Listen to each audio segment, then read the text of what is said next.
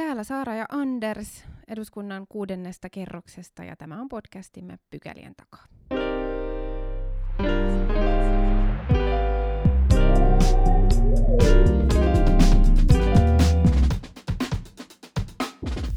Mennään ensimmäiseen pykälään. Tässä viimeisten viikkojen aikana varmaan iso osa suomalaisista on viimeistään törmännyt taksonomia-sanaan, mutta mistä oikeastaan on kysymys kestävän rahoituksen taksonomiassa? Siitä puhumme tänään ja asiantuntijavieraaksemme olemme saaneet Miika Korjan Sitrasta ilmasto- ja luontoratkaisujen asiantuntija. Kovasti tervetuloa Miika. Kiitos paljon kutsusta. Lähdetään liikkeelle ihan siitä, että mikä tämä taksonomia oikeastaan on? Miten sä selittäisit taksonomian sellaiselle ihmiselle, joka kuulee tämän sanan ihan ensimmäistä kertaa? No, taksonomiahan juontaa nimensä biologiasta tietenkin, ja tämähän on niin kuin luokittelujärjestelmä. Sinänsä siinä ei ole, niin kuin, tämä vastaa semmoiseen tarpeeseen, mitä sijoittajakentässä on ollut jo aika pitkään, että varsinkin tässä niin kuin kestävän rahoituksen alalla sitä on edistetty vuodesta kaksituhattaseitsemän kaksituhattakahdeksan asti.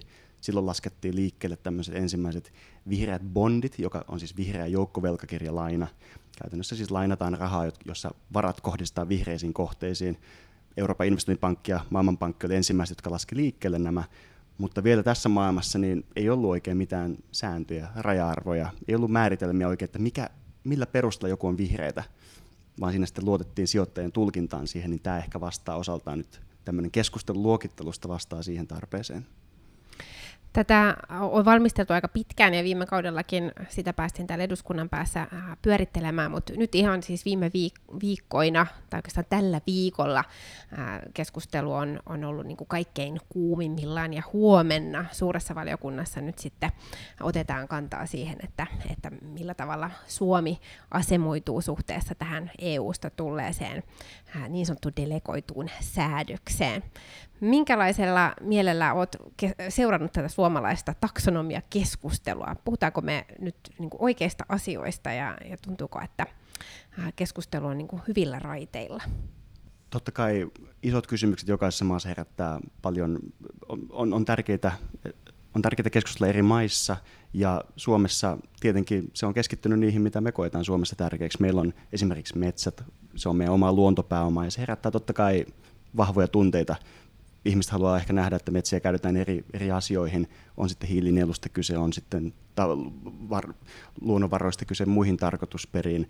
Oikeastaan niin kuin mä näkisin silleen, että mun mielestä olisi hyvä palata vähän muutama askel taaksepäin tässä keskustelussa siihen, että mihin tarpeeseen oikeasti tämä taksonomia on luotu, mihin sitä, on, niin kuin, ta- mihin sitä halutaan käytettävän.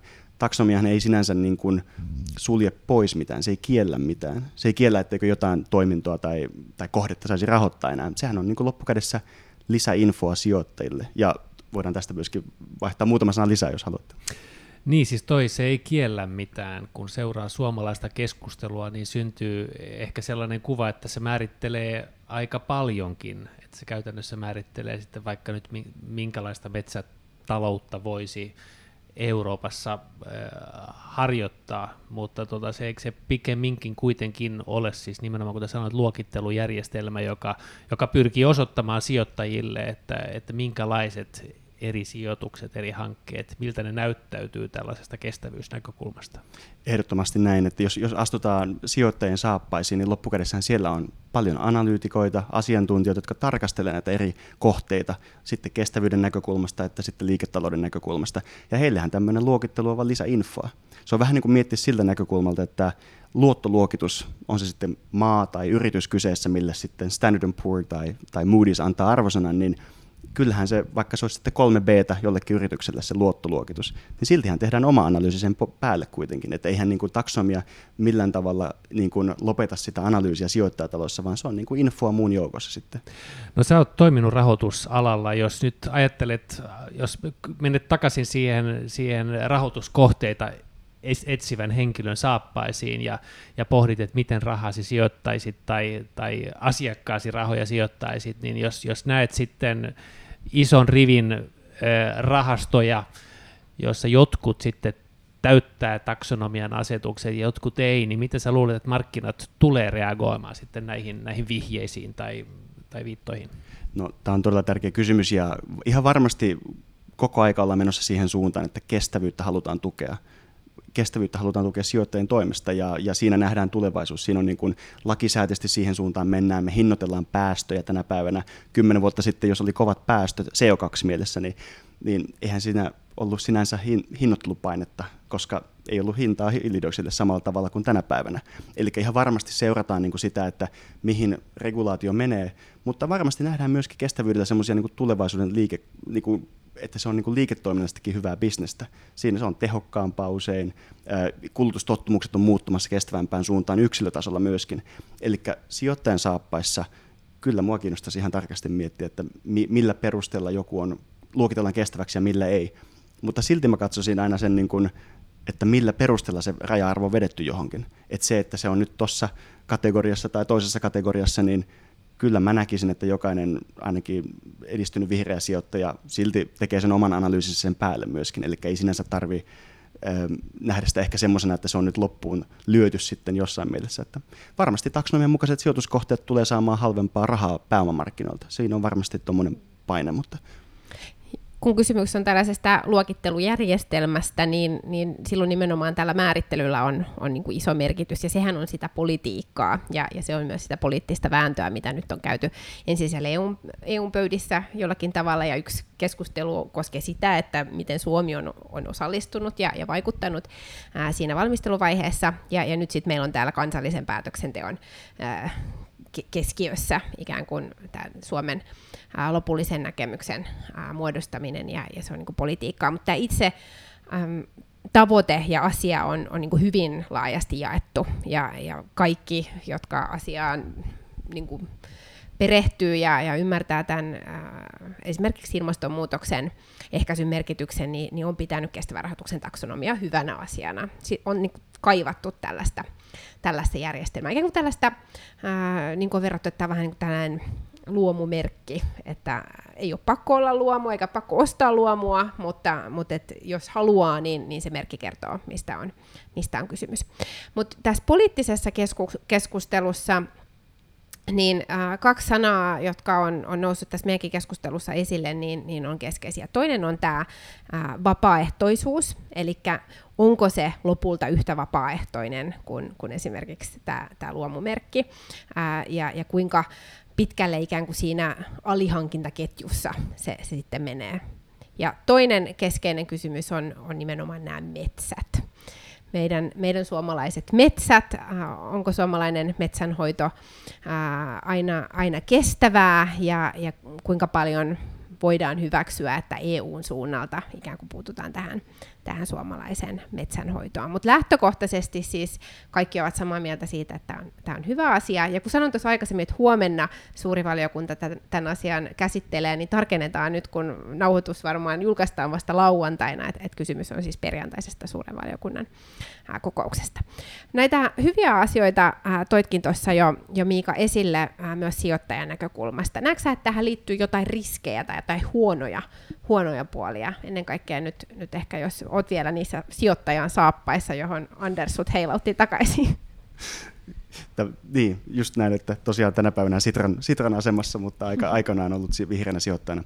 Öm, ehdottomasti siihen liittyy myöskin, siis mikään ei ole, ei ole tämmöinen hopealuoti, ainahan löytyy heikkouksia kaikesta, ja tässä varmaan semmoinen kaksi tulee, juttua tulee mieleen on se, että kyllähän tämä velvoittaa jollain tavalla kasvattamaan ehkä analyysitiimejä, sitten kuka sitten taksonomian mukaisuutta tulkitseekin.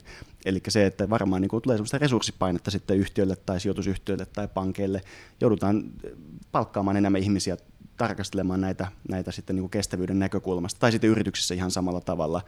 Ja sittenhän taksonomiassahan on, kun jos hypätään vielä siihen taksonomian peruslogiikkaan, eli se, että meillä on kuusi näitä taksonomian osa-alueita, jossa taksonomian mukaisuuden määrittää se, että se hanke tuottaa positiivista vaikutusta yhteen taksonomian alueeseen, eikä mitään haittaa muihin taksonomian alueisiin. Niin tässä tämä kulkee termi nimellä do no significant harm, D N S H, ja, ja tämän tulkintaan varmaan niin kuin liittyy vielä tiettyjä semmoisia hankaluuksia. Että se on, se on, meillä on perusidea, miten se pitäisi tehdä, mutta sitten kun se tehdään käytännössä, niin se saattaa olla vähän haastava. Niin ehkä tämmöiset nostot nostaisin tuohon. Niin, kuka tekee tuon tulkinnan? Onko se, onko se yritys, joka ilmoittaa, että me täytetään nämä, vai, vai istuuko Brysselissä joku, joka analysoi tämän yrityksen väittämän? No vielä tällä hetkellä tämmöiset niin on, on vähän vielä epäselviä, koska on, luomassa, on tulossa esimerkiksi tämä E U:n oma tämmöinen vihreä bondin standardi esimerkiksi, mutta tällä hetkellä on laskettu liikkeelle jo esimerkiksi näissä vihreissä bondeissa, mistä mainitsin, eli näitä vihreitä joukkovelkakirjoja, niin on tehty jo taksonomian mukaisia vihreitä joukkovelkakirjoja näihin taksonomian kahteen ensimmäiseen kategoriaan, eli ilmastonmuutoksen hillintään ja sopeutumiseen liittyen, niin E U on esimerkiksi Saksassa on tehnyt no. tämmöisen, niin niitä on tehty jo, ja sitten se on vähän jää markkinoille myöskin äh, tarkasteltavaksi, että täyttääkö se ne merkit vai ei. Joo. Siis rakenteenahan tämä tuntuu niin kuin aika lailla luonnolliselta ja tarpeelliselta, ja, ja jos sitten peilaa sitä kritiikkiin, joka, tai sitä kriti, kritiikkiä, johon, jota on kohdistettu tämän taksonomia-ajatukseen nyt Suomessa ja, ja ehkä vähän Ruotsissakin, niin se on kohdistunut ehkä enemmänkin tähän sisältöön, että onko nämä määritelmät nyt oikein ja ymmärretäänkö siellä Brysselissä, minkälainen tämä suomalainen tai suomalainen ruotsalainen metsätalous on. Ja, ja, ja sittenhän tietenkin vääjäämättä näihin määritelmiin menee tai ujuttautuu myöskin politiikkaa, joka on nähty sitten näiden viime metrien pelissä, jossa, jossa toisaalta on eh, mukaan saatu tai saat, saat, saatettaneen mukaan ydinvoima ja mitä ilmeisimmin sitten myöskin maakaasu, joka tietenkin on, on ilmastonäkökulmasta oleellisesti ongelmallisempi, niin miten luottavainen sä oot siihen, että, että nämä määrittelyt myöskin sitten nojautuvat vankkaan tieteelliseen pohjaan, niin että, että tällä taksonomian avulla oikeasti saavutettaisiin näitä, näitä haluttuja päämääriä? Musta tämä on hirveän tärkeä kysymys, ja mitä tuotte kummatkin esiin tässä, että siinä on niin kuin varmasti taas, niin kuin, niin kuin mainitsin aikaisemmin, niin kaikki tämmöiset kansalliset, kansallisesti tärkeät, vaikka elinkeinonäkökulmasta, ne herättää aina niin kuin vahvoja tunteita jokaisessa maassa. Ja tässä on, mainitsit esimerkiksi maakaasusta ja ydinvoimasta, että vaikka Ranskassa ja Saksassa, nämä on herättänyt tosi paljon keskustelua. Et kyllähän se semmoinen niin kuin tieteeseen perustuvat määritelmät on se, mitä sijoittajat haluaisi. Siis se on, siitä varmaan niin kuin pyst- uskon, että pystyn edustamaan sijoittajia sillä, sillä tämmöisellä näkökulmalla, että, että jos se...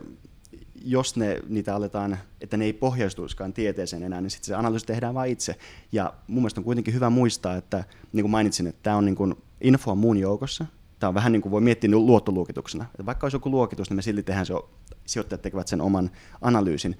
Mutta myöskin, että on sijoittajia, jolla, jolla ne kriteerit on jo tiukempia kuin taksonomia. Et sekin on hyvä muistaa, että siellä löytyy semmoisia sijoittajia vaikka vihreisen, vihreän sijoittamisen parissa, jossa tulkitaan ei pelkästään näitä hankkeita, vaan myöskin se, että mitä se yritys kokonaisuudessaan tekee. Eli voi olla vaikka joku toimija, joka tekee tämmöisen kivan vihreän projektin X, mutta sitten se vasen käsi tekeekin jotain ihan muuta, niin on sijoittajia, jotka poissulkee tämmöisiä yhtiöitä, vaikka se kohde itsessään olisi vihreä. Eli mä tällä haen takaa sitä, että voi, että sijoittajat kyllä tekee sen analyysin, mutta se olisi aika hyödyllistä, jos se info taksonomian näkökulmasta perustustieteeseen. Mm, kyllä, ja tämähän on ollut niin kuin se alkuperäinen tavoitekin, ja niin kuin sanottu, niin tätä ikään kuin tämä ylö, ylätason taksonomia-asetusta niin on helppo kannattaa. Siitä kaikki on niin lähtökohtaisesti ihan, ihan samaa mieltä, äh, mutta nyt kun mennään tähän delegoituun säädökseen, joka, joka tällä hetkellä on täällä äh, meidän, meidän pöydällä, ja, ja mitä on niin kuin oletettavissa, että, että jatkoa seuraa, niin ei enää voidakaan olla ihan ihan niin kuin vakuuttuneita siitä, että se on tieteeseen pohjautuvaa, minkälainen se esitys on. Ja nämä Andersin esille nostamat esimerkit ydinvoimasta ja, ja maakaasusta kyllä kieltämättä vie uskottavuutta siltä isolta hyvältä kokonaisuuden ää, tavoitteelta. Et samaan aikaan, jos halutaan ilmastonmuutosta hillitä, niin tämän päivän tiedonvalossa on päivän selvää, että ydinvoimaa tarvitaan ja, ja sen pitäisi niin kuin olla päästöttömänä ää, energialähteenä ikään kuin tämän, tämän ää, piirissä. Ja, ja sitten taas maakaasu voidaan hyvillä syillä ää, ikään kuin tulkita ää, niin kuin tois, toisella tavalla ää, ilmastonmuutokseen nähden, ja, ja nyt tämä ei niin kuin ole kaikilla tavoin ihan, ihan linjakas. Et siinä mielessä tämä, tämä poliittinen debatti aiheen ympärillä on, on kyllä mielestäni ihan oikeutettua, eikä se ole pois siltä, siltä että tämä tavoite itsessään ja idea itsessään on, on hyvä. Mä muistan silloin, kun muutamia vuosia sitten tästä kestävän rahoituksen taksonomiasta alun perin ruvettiin ruvettiin puhumaan, niin, niin tuli ikään kuin sellainen äh, vähän sellainen niin kuin helpottunut aha-elämys, että, että totta, että tällähän pystytään ratkaisemaan itse asiassa tosi paljon, ja siihen mennessä ilmastonmuutoksen ratkaisut ei ollut juurikaan linkittynyt äh, rahoitusmarkkinoille tai, tai sijoittamiseen. Niin miten isoksi sä arvioisit sen potentiaalin, mikä tällaisella, äh, tällaisella niin kuin taksonomian järjestelmällä äh, voisi olla sille, että, että sanotaan, pelastetaan vaikka tämä maailma tai, tai tämä meidän planeetta? No, toi on tosi, tosi tärkeä ja vaikea kysymys myöskin, mutta siis se, että isossa kuvassa niin kyllähän viimeisimmät tutkimukset on kaikki niin kuin korostaneet kansainvälisen rahoitusmaailman merkitystä meidän kestävyyskriisin ratkaisemiseen. Ihan viimeisimmillä vaikka professori Daskupta tämän luontokadon raportillaan helmikuussa, jossa hän periaatteessa aika, aika vahvastikin nosti sen, että ilman tätä niin kuin rahoitusalan muutosta niin me, me ei vaan niin kuin saada tätä isoa kuvaa ratkaistua. Sillä, ja se, ehkä mä näkisin sen sitä kautta, mä muistan vanha, vanha pomoni kerran sanoi aika hyvin, tota, niin, että jos halutaan ratkoa globaaleja haasteita, niin niihin tarvitaan aika paljon yksityistä pääomaa mukaan. Julkiset pääomat ei vaan valitettavasti riitä siihen usein, koska puhutaan niin järjestelmätason muutoksista. Ja se ainoa tapa saada, t- t- yksi niistä parhaista tavoista saada yksityistä pääomaa liikkumaan paljon sinne oikeaan suuntaan on tuotto. Ja sitä kautta siksi tämmöiset niin kuin luokittelujärjestelmät lisää sitä informaation määrää siinä niin kuin kestävyysnäkökulmasta. Ja sitten jos on tämmöinen niin kuin regulatiivinen paine myöskin, että kiristetään, on sitten vaikka hiilivero nousee tai, tai päästökauppa kiristyy tai muita, niin se kaikki ohjaa sitä sijoittajan päätöksentekoa sinne, niin kuin, että niitä pääomia ohjataan oikeaan suuntaan. Eli tässä mielessä niin taksonomia, tämmöiset niin kuin Ju, niin kuin politiikka yleensä, niin siinä on ihan mieletön vaikutus, ihan mielettömän tärkeä vaikutus siihen, että miten kuitenkin sijoittaja loppukädessä miettii niitä kysymyksiä. Koska jos me oletetaan, oletetaan, että päästökauppa vaikka kiristyy hieman, niin kyllähän se on lisäinfoa taas sille sijoittajalle, että ahaa, okei, että tämä, niin kuin nämä päästöjen hinta pitääkin hinnoitella ihan eri tavalla. Niin summa summarum sanoisin, että ihan, ihan mieletön vaikutus, ja kyllä ilman, että kansainvälinen rahoitusala tätä ottaa huomioon kunnolla, niin ei, ei taida ilmastonmuutos tai luontokato kauheasti ratketa. Joo, tota, sähköähän on myyty aika pitkään Suomessa ja Pohjoismaissa, niin kun on eri kategoriaan sähköä. Jos sulla on päästötöntä sähköä, niin maksat siitä jonkun verran. Se on ollut tällainen markkinointikeino. Jos ajattelee sitä, että, että sijoittajahan pitäisi nyt löytää sitten nämä kohteet, jotka täyttää, täyttää taksonomian. Se tar- tarkoittaa, että pitää löytyä halua sijoittaa näihin. Löytyykö tätä halua? Voiko ajatella, että, että vaikka, vaikka joku maa toteaa, että meidän eläkkeethän sitten vaan niin kuin rahoitetaan taksonomian täyttävillä sijoituksilla esimerkiksi. Uskotko, että markkinavoimat myöskin niin kuin lähtee, lähtee tälle polulle, että rahat niin kuin löytää, löytää tiensä sitten näiden tällaisiin taksonomian täyttäviin kestäviin sijoituksiin?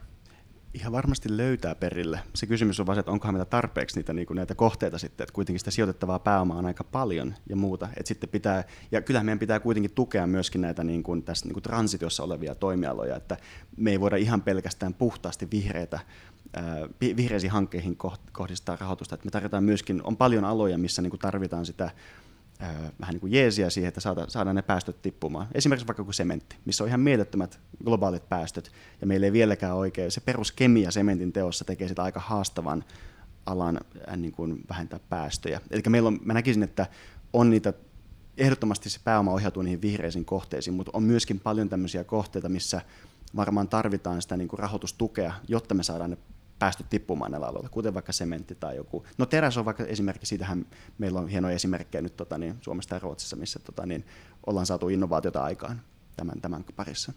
Minkälaisia äh, reaktioita odotat nyt, nyt niin kuin markkinoilta, äh, kun, kun tämä taksonomia tässä nyt mitä ilmeisemminkin etenee? Tässä on ollut jonkun verran epävarmuutta liittyen esimerkiksi nyt tähän ydinvoiman äh, niin kuin epävarmaan kohtaloon suhteessa taksonomiaan, äh, joka, joka saattaa aiheuttaa sitten jotakin muutoksia äh, investointihalukkuuteen. Onko tämä nyt sellainen Äh, niin kuin asia, mitä, mitä markkinat ikään kuin jännityksellä odottaa, että, että mitä tulee tapahtumaan, vai, vai onko nyt pikemminkin toiveena, että, että asia saataisiin päätökseen ja, ja tämä järjestelmä saataisiin käyttöön? varmasti mä veikkaisin, että se on just tota, tätä toista, että haluttaisiin, että päästäisiin eteenpäin, saataisiin järjestelmä käyttöön niillä reunaehdoilla, mitä sitten saadaan, saadaan prosessista läpi. Että kyllä varmaan niin semmoinen kova odotus, tätä on odotettu pitkään. Ja kyllähän tämä taksonomia-keskustelu varmasti linkittyy myöskin siihen kansainväliseen kuvaan myöskin. Totta kai E U-alueella tämä sama järjestelmä toimii, mutta miten sitten Kiina, miten Venäjä, miten muut alueet ja miten saadaan harmonisoitua nämä niin kuin heidän alueiden taksonomiat. Heilläkin on ollut omia taksonomioita kehitteillä, niin varmasti niin kuin se on sitten se seuraava, mitä lähdetään miettimään.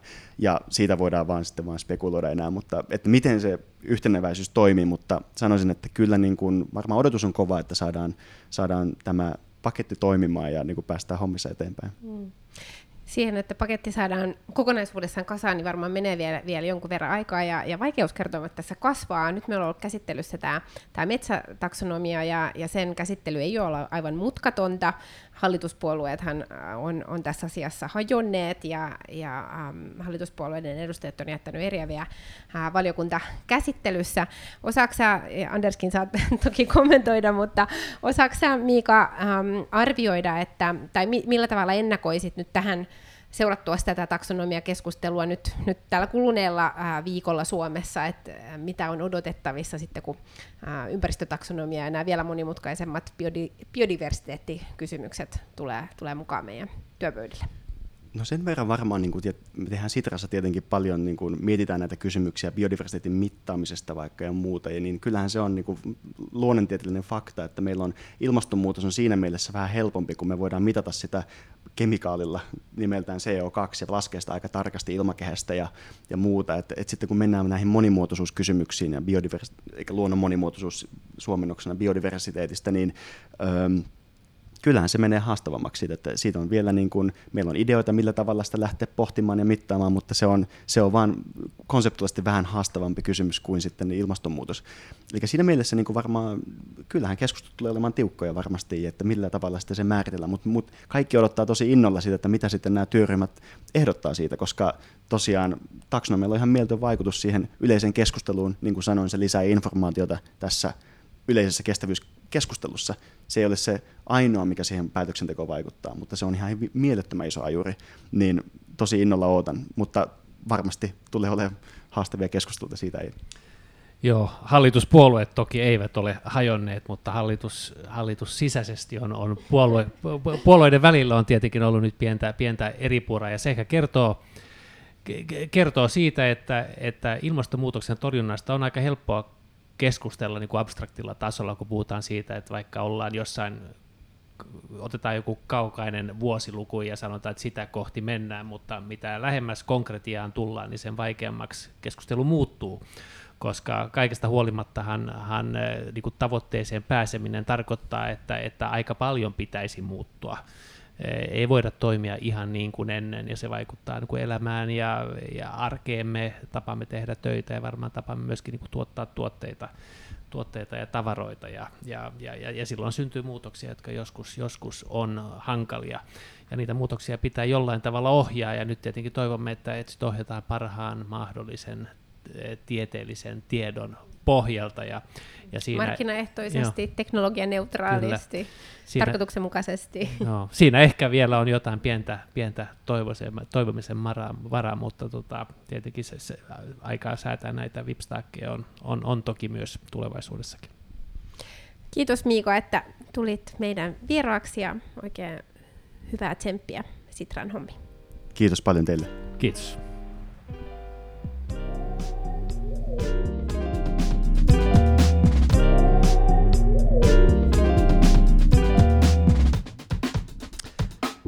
No niin, mennään toiseen pykälään, ja ennen kuin se unohdetaan, niin kannattaa nyt sanoa, että, että tämä meidän podcast on muuten laajentunut nyt uudelle alustalle, eli, eli ei olla enää näiden kansainvälisten konglomeraattien, niin kuin Spotifyn, iTunesin ja SoundCloudin listoilla, vaan nyt myös suomalaisen Suplan kautta tavoitettavissa.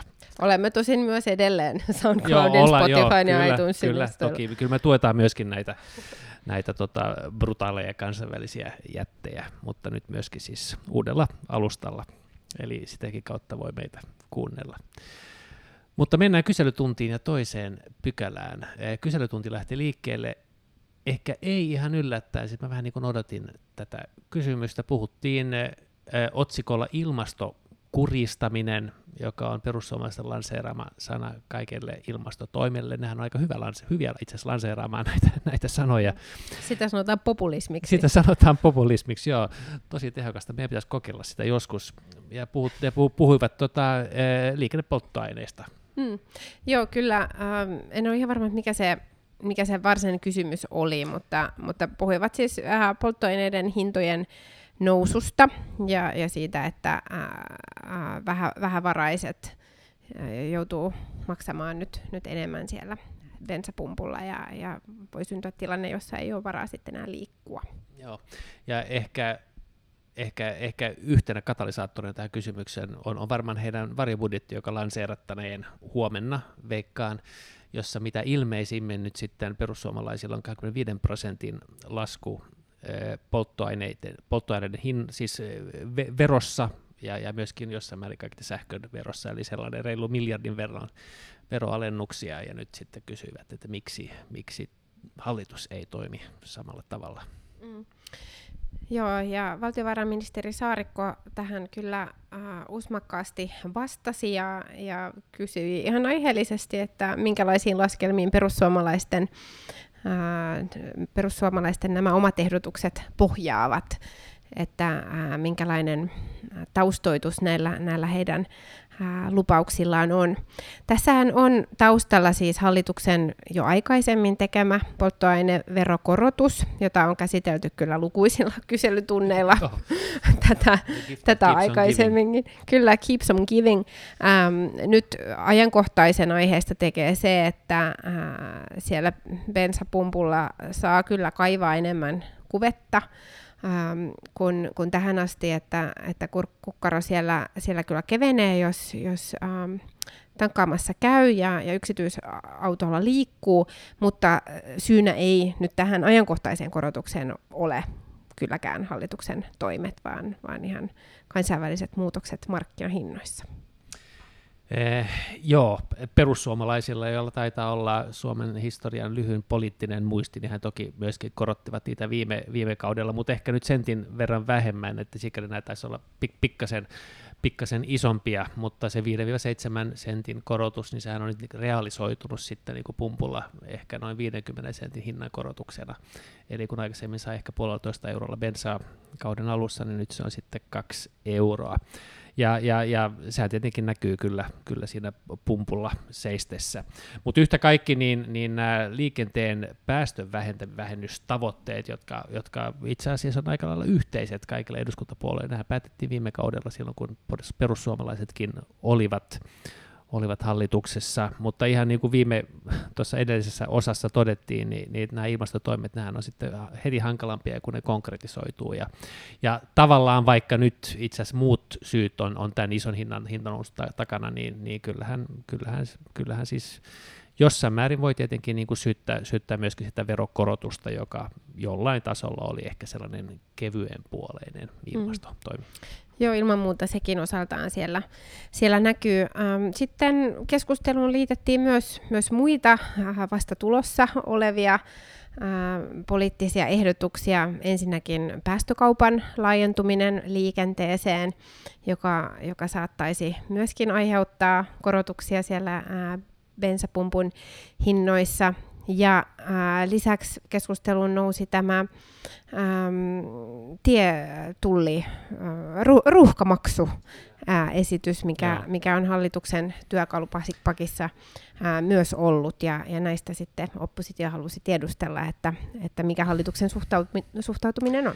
Joo, jos oikein haluaisi niin kuin luovasti pohdiskella tätä ruuhkamaksua, niin voi sanoa, että hallituksen mahdollisesti tuleva esitys jopa on normin purkua, koska sehän ainoastaan mahdollistaa kaupunkien toimia sillä tavalla, kun ne haluaa, että, että hallitushan ei suinkaan niin kuin säädä näitä ruuhkamaksuja, vaan, vaan, vaan tekee mahdollisesti lainsäädäntöä, joka tekevät ne mahdolliseksi, että sitten Helsinki pääkaupunkiseutu itse, itse toki päättää siitä. Mutta joo, itse ajattelen, että ehkä, ehkä nämä ruuhkamaksut nyt ei Suomen kaltaisessa maassa muutenkaan ole kovin tarpeelliset, että, että kovin suuria ruuhkia, ruuhkia meillä, meillä ei ole. Mutta sehän on selvä, että, että kyllähän koko liikenteen verotus varmaan tulee muuttumaan aika radikaalisti viimeisen kymmenen, tai seuraavien kymmenen vuoden aikana, että se, joka, ne, se ajatus, jonka ne Berner heitti viime kaudella, niin kyllähän se varmaan muuttuu jossain vaiheessa todeksi, että, että siirrytään pois näistä polttoaineiden polttoaineiden verottamisesta niin kuin liikkumisen verottamiseen, että, että jonkinlaisella G P S-systeemillä lähdetään sitten maksamaan siitä kuljetusta maksusta matkasta, eikä enää, enää, enää siitä polttoaineesta. Ja yhtä lailla välivaiheena varmaan ajattelen, että jonkinlainen päästökauppakin tulee voimaan, ja pidän sitä kyllä ehkä parempana kuin tätä nykyistä systeemiä, mutta oleellista on varmaan se, että, että Tai, tai pidä sitä potentiaalisesti parempana kuin nykyistä systeemiä, koska sehän johtaa vääjäämättä nimenomaan siihen niin kuin todelliseen päästöön vähennystavoitteeseen, mutta oleellista varmaan on, että meillä ei silloin ole päällekkäisiä systeemejä, mm. eli silloin pitäisi niin kuin tästä nykyisestä luopua. Mm. Joo, kyllä mä uskon myös päästökauppaan, ja, ja mitä enemmän näitä erilaisia ää, ilmastotoimia pyörittelee, niin kyllä päästökauppa on se meidän keskeinen keino, sen, sen vahvistaminen, sen toimivuuden edistäminen ja, ja tarkoituksenmukaisella tavalla myös, myös laajentaminen. Se on hyvä asia, ja varmaan jossain tulevassa jaksossa pureudutaan tarkemmin tähän viisikymmentäviisi-valmiuspakettiin, eli E U:n Fit for viisikymmentäviisi-pakettiin, joka myös on ollut eduskunnassa nyt varsin ää, tehokkaassa käsittelyssä ää, viime viikkoina, ja, ja siinä oikeastaan ää, näistä ää, eri lainsäädäntöesityksistä riippumatta, niin yhteinen kommentti on aina ollut se, että tavoitteet on hyviä, mutta tällaista päällekkäistä ää, säätelyä tulee välttää, että sen pitää olla tarkoituksenmukaista. Ja itse asiassa on ollut aika mukava huomata, että eduskunta on varsin yhtämielisesti ää, tähän, tähän kokonaisuuteen ää, pureutunut, ja, ja päästökauppa ää, ja sen laajentaminen siellä, siellä yhtenä osana. Um, myös toisessa kyselytunnin aiheessa oltiin kansalaisten kukkarolla, ja, ja tätä uh, tavallista suomalaista uh, kuritetaan. Uh, kysymys oli nimittäin uh, maakuntaverosta. Joo, kyllä, kyllä. Ja, ja tämä kysymys oli kyllä mielestäni ihan perusteltu, kun, kun kysymys liittyy siihen, että mikä hallituksen linja nyt on, mikä hallituksen kanta tähän asiaan on. Hallitusohjelmahan hän, äh, on, on jo äh, niin kuin sitoutunut äh, maakuntaveron äh, käyttöönottoon, ja hallituspuolueet sopivat sote-uudistuksen yhteydessä, että tämä sote-uudistus toteutu, toteutetaan niin, että siihen kuuluu myös maakuntavero, ja osalle hallituspuolueista se oli myös ehto tämän sote-sovun ää, syntymiselle. Vihreät ja vasemmistoliitto argumentoi silloin niin kuin hyvin selkeäsanaisesti, että ei tule yhtä ilman toista, ei tule sotea, tai a- ainakin vasemmistoliitto, maakuntahallintoa joo. ilman, ilman tota, ää, maakuntaveroa. Kyllä myös vihreät äh, oli, olivat äh, joo, mä, mä, tällä, siis ehdottomuuden tällä taso ehkä oli vähän, vähän lievempi, mutta joo, no niin. kyllä, joo, kyllä näkin sitä puolesta. Voidaan tarkistaa maalikameroista, sote, sote-sovun maaliko- maalikameroista. Äh, ja, ja nyt sitten mielenkiintoista on ollut se, että pääministeripuolue S D P on ihan viimeaikaisissa äh, julkisissa kommenteissa on lähtenyt vähän perääntymään tästä mm. maakuntaverolinjauksesta, eli onko nyt sitten vaalikampanjan alettua ruvettukin ajattelemaan, että ei ehkä olekaan paras Joo. linja vaaleja ajatellen. Joo, enpä tiedä. Itse asiassa multa oli mennyt vähän ohi, että oli tullut tällaisia lausuntoja demareiden suunnasta, mutta, tota, mutta joo, siis se mikä on niin kuin mun näkemyksen sovittu on se, että, että lähdetään valmistelemaan, valmistelemaan niin kuin maakuntaveroa, mikä toki ei tarkoita vielä, että se otettaisiin käyttöön, mutta valmistelu etenee, ja sen ympärillähän oli tällainen parlamentaarinen työ, joka päättyi päätyi niin kuin siihen, että, että se ei, en muista ihan sanamuotoa, mutta ei tainnut ihan niin kuin suositella sen käyttöönottoa. Mm. Että, Aika täystyrmäys taisi olla. Että maakuntaverohan siis, sehän on niin kuin teoreettisella tasolla niin kuin hyvä ajatus. Että se, joka käyttää rahaa, sillä on verotusoikeus ja silloin on niin kuin insentiivit kohdallaan. Ja kun, kun valtiovarainvaliokunnassa on ollut kuulemisia tästä asiasta, niin, niin e, e, kansantaloustieteilijät on, on aika laajasti puoltanut sitä ja ajatellut, että, että se on niin kuin kannustin pitää kulut myöskin kurissa.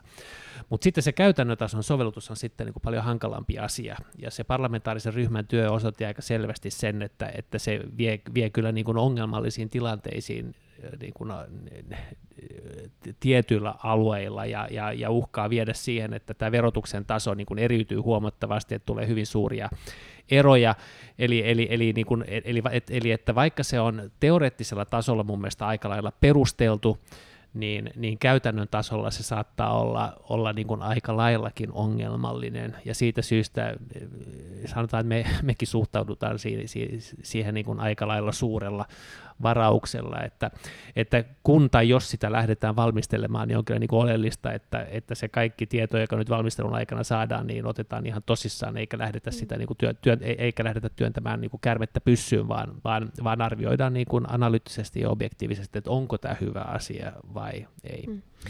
Niin, sitähän siis valmistellaan parhaillaan. Hallitus on käynnistynyt siitä ää, valmistelun, ja, ja sen takia onkin ää, yllättävää, että tässä on vähän niin kuin tämä kelkka osalla hallituspuolueista nyt, nyt kääntynyt. Ää, yksi keskeinen kysymys on, on tämän uuden verotuksen tason vaikutus kokonaisveroasteeseen, ja, ja tästä niin kuin hallitus on, on ilmeisemminkin sopinut, että, että kokonaisveroaste ei, ei nousisi, mutta sinällään taas, kun koittaa ajatella asiaa, niin, niin kun meillä on näitä eri verotuksen tasoja nyt, ja siihen tulee yksi verotuksen taso lisää, niin, niin millä tavalla se olisi sitten toteutettavissa niin, että voitaisiin ikään kuin olla varmoja siitä, että kokonaisverotuksen taso ei, ei kenelläkään suomalaisella sitten uuden veron myötä nousisi. Joo, ei varmaan voi olla varmo, voida olla varmoja, että se on käytännössä päättäjistä, päättäjistä kiinni, ja varmaan, varmaan painetta, painetta on. Varsinkin kun, kun sairaanhoito ja perusterveydenhoito muutenkin, siis yleisellä tasolla kustannukset, kustannukset varma, tai on niin kuin nousupaineita muista, muista syistä, syistä johtuen. Siis tämähän voidaan ratkaista monella tavalla, siis jos ajattelee sitä kannustinvaikutusta, niin kuin taloustieteet, kansantaloustieteet ovat aika, aika lailla yksimielisiä siitä, sillä, että siitä, että sillä olisi tietty positiivinen kannustinvaikutus niin, että olisi sitten kannustettu myöskin pitää maakuntaveron kautta kustannukset kurissa. Se tavallaan voisi ehkä johtaa siihen, että, että nousupainetta ei ole.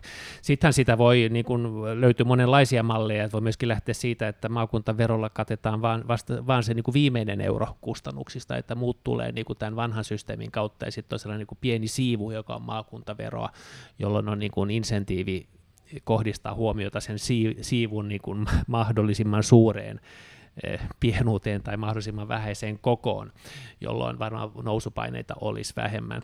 Mutta kun ajattelen niitä argumentteja tämän taustalla, niin, niin tietenkin Helsingissä on, on vasemmistoliitto nostanut esille niin kuin sen argumentin, että, että se tarvitaan, koska, koska, koska tota, Helsingin rahoitusta leikataan niin paljon, mikä jossain määrin pitää paikkansa, mikä tietenkin vie siihen ajatukseen, että, että tämä on käytännössä niin kuin kulujen lisäämisautomaatti tai tulojen lisäämisautomaatti ainakin heidän näkökulmasta, mikä toki on vaan sitten yhden, yksi, yksi pieni näkökulma, mutta on siinä riskiä. Voi että meillähän olisi ollut sellainenkin vaihtoehto, että ei oltaisi tehty tätä uutta hallinnon tasoa uusine vaaleineen ja uusine veroineen, mutta sitä kohti nyt ollaan menossa. Niin, no sanotaan näin, että jos nyt uskoo perustuslakivaliokuntaan, niin sellaista valintaa, että uutta tasoa ei olisi tullut, niin, niin, niin se on nyt käytännön kokemusten perusteella varmaan niin kuin mahdoton, että ne muut polut on, on, on kokeiltu ja, ja ne on osoitettu toimimattomiksi. Että kyllä se uusi taso vääjäämättä tulee, jos me halutaan saada ratkaisu tähän hommaan, mutta tietenkin se rahoitusmalli, niin, niin, niin se on sitten erillinen kysymys, ja, ja, ja se on toisaalta niin kuin work in progress, ja, ja lopullista ratkaisua siihen ei ole. No, vaihtoehtoisiakin ratkaisuja olisi ollut, mutta tällaiseen tulokseen hallitus päätyi, ja, ja nyt sillä mennään ja kohti maakuntavaaleja. Tuntuu siltä, että tästä maakuntaverosta voi tulla ihan keskeinen vaalikysymys. Se on erikoista, jos siitä tulee keskeinen vaalikysymys, koska siitähän ei toki, toki maakunnissa päätetä, vaan, tai näillä hyvinvointialueilla. Siis mä sanon koko ajan vahingossa maakunta. Joka kerta, kun mä sanon maakunta, niin joku keskustalainen jossain hyvyilee, koska sehän on nimenomaan se heidän lanseeraama termi. Kyllä. Puhutaan hyvinvointialueista.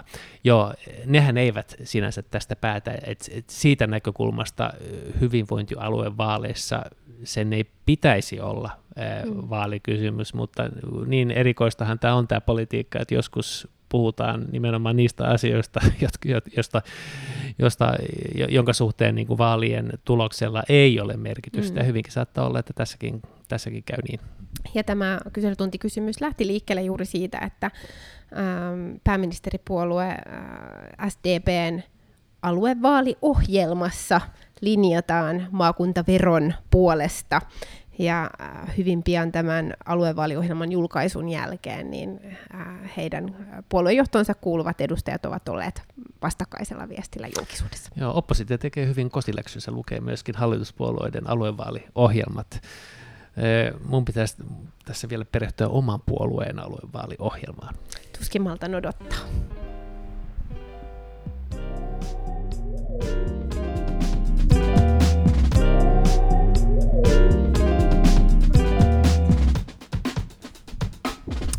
När vi går till paragraf tre, här i riksdagen så har Sara och jag, vi har gått dag ut och dag in och väntat på våra inbjudningskort till Slottsbalen, på Självständighetsdalen, men det har inte kommit någonting och det har inte kommit någonting och här för ja, en och en halv vecka sen kanske. Det är inte bara mig som ja, har inte gått. Ja, för en och en halv vecka sen hörde vi att det blir inte heller, det blir inte för oss och idag hörde vi att det inte blir överhuvudtaget. Mm, så, Va, så, vad ska du göra?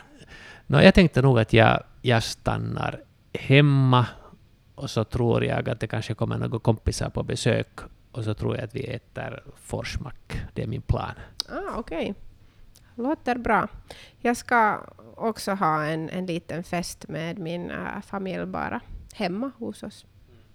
Men vad äter ni då på självständighetsdagen? Det vet jag inte alls. Det är inte mig som ska äh, göra någonting i köket. Ja. Alltså, jag hade fått för mig att man ska äta forsmak för det här är ju med Mannerheim och Mannerheim har en liten koppling till självständighetsdagen.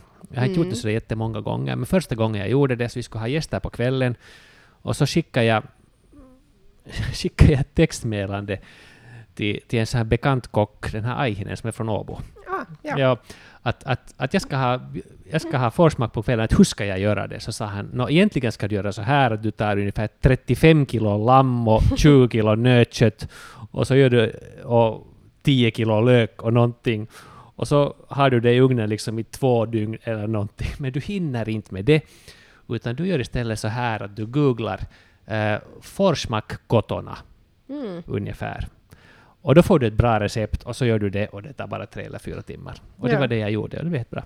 Det, det är vad jag, vad jag ska göra uh, i, i Google. Helppo resepti. Ja. Itsenäisyyspäivä. Joo, det är någonting att, att jag kan också bra. Göra.